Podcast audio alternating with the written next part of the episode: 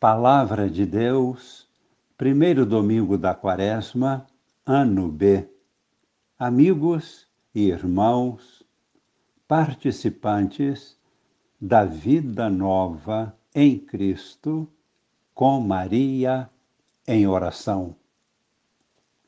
Iniciamos a quaresma, tempo muito especial na vida da Igreja é tempo de bênçãos, tempo de graças especiais, tempo para se tomar impulso para um novo passo na caminhada da vida. É deixar o passado e decidir-se com firmeza para ir ao encontro de uma vida cada dia mais plena, até a sua realização definitiva. O que podemos destacar neste tempo? Primeiro, mudança de hábitos e costumes. Segundo, mudança de atitudes procurando atitudes sempre melhores. Terceiro, mudança de nosso foco de interesses na vida, procurando focar em Deus, na palavra de Deus. Quarto, iniciar uma vida nova até atingirmos a verdadeira vida nova em Cristo. E observamos ainda, tudo isto somente acontecerá se mantivermos uma vida de oração com Maria. Vejamos agora na vida de Cristo o que aconteceu. Um certo dia, no Rio Jordão, Jesus foi batizado. Houve uma manifestação de Deus Pai. Houve também uma manifestação do Espírito Santo e tudo mudou. Jesus deixou os costumes antigos, não ficou mais morando com Maria e José. Era uma vida santa, em família. Mas agora mudou. O Espírito Santo o conduziu ao deserto onde passou quarenta dias em jejum e oração. E desde então, tudo se desenvolveu até sua morte na cruz e até a vitória definitiva na ressurreição. Quarenta dias de oração no deserto em preparação para ir caminhando no cumprimento de sua missão até a vitória final. Isto é Quaresma. Firmar os pés no chão para dar um salto aquilo que se deixa para trás já nos dá uma ideia do que será o nosso futuro. Já é um desapego que nos prepara para atingirmos o nosso objetivo de uma plenitude de vida junto de Deus, no céu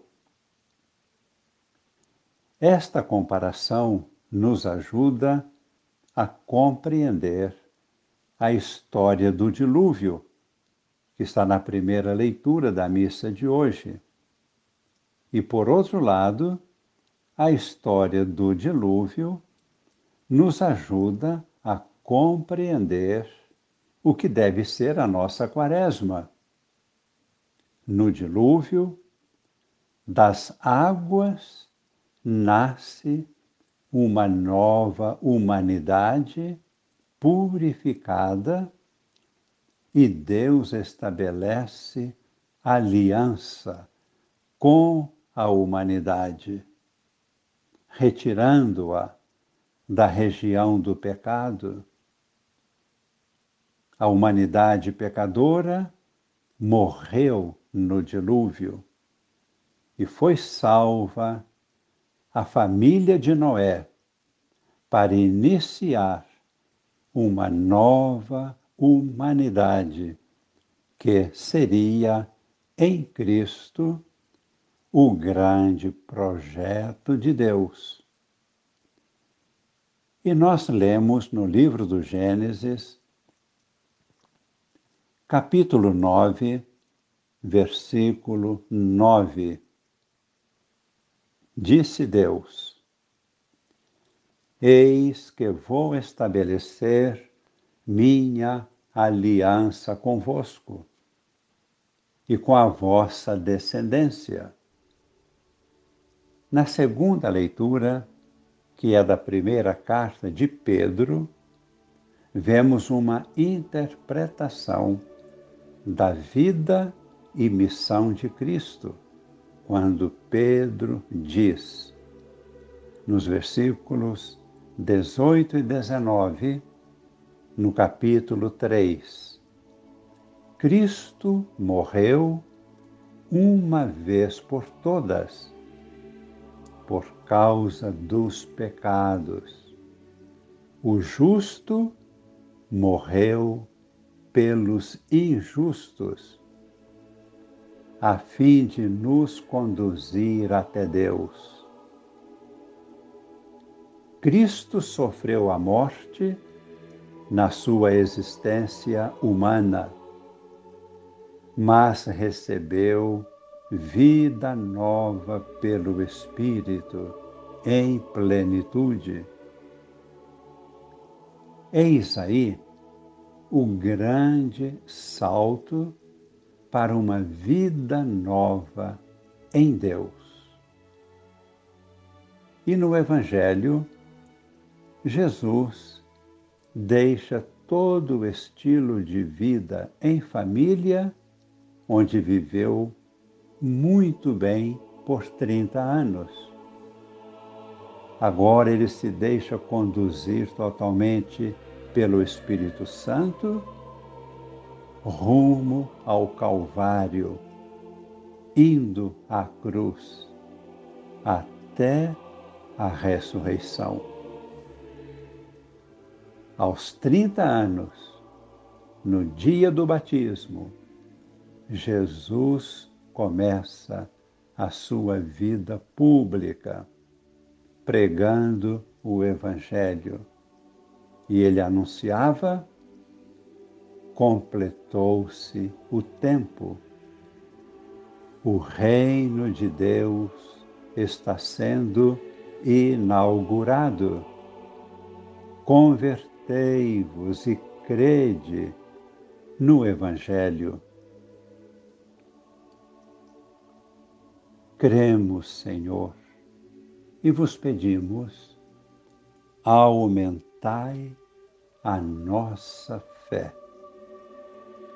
Pedimos, Jesus, que estendas as tuas mãos sobre nós, concedendo-nos a vossa bênção de santificação e de vida nova. Uma bênção para nós pessoalmente, para cada pessoa em nossas famílias, para toda a Igreja, para toda a humanidade que esta bênção permaneça em nossos corações. Abençoe-nos o Deus Todo-Poderoso, Pai e Filho e Espírito Santo. Amém.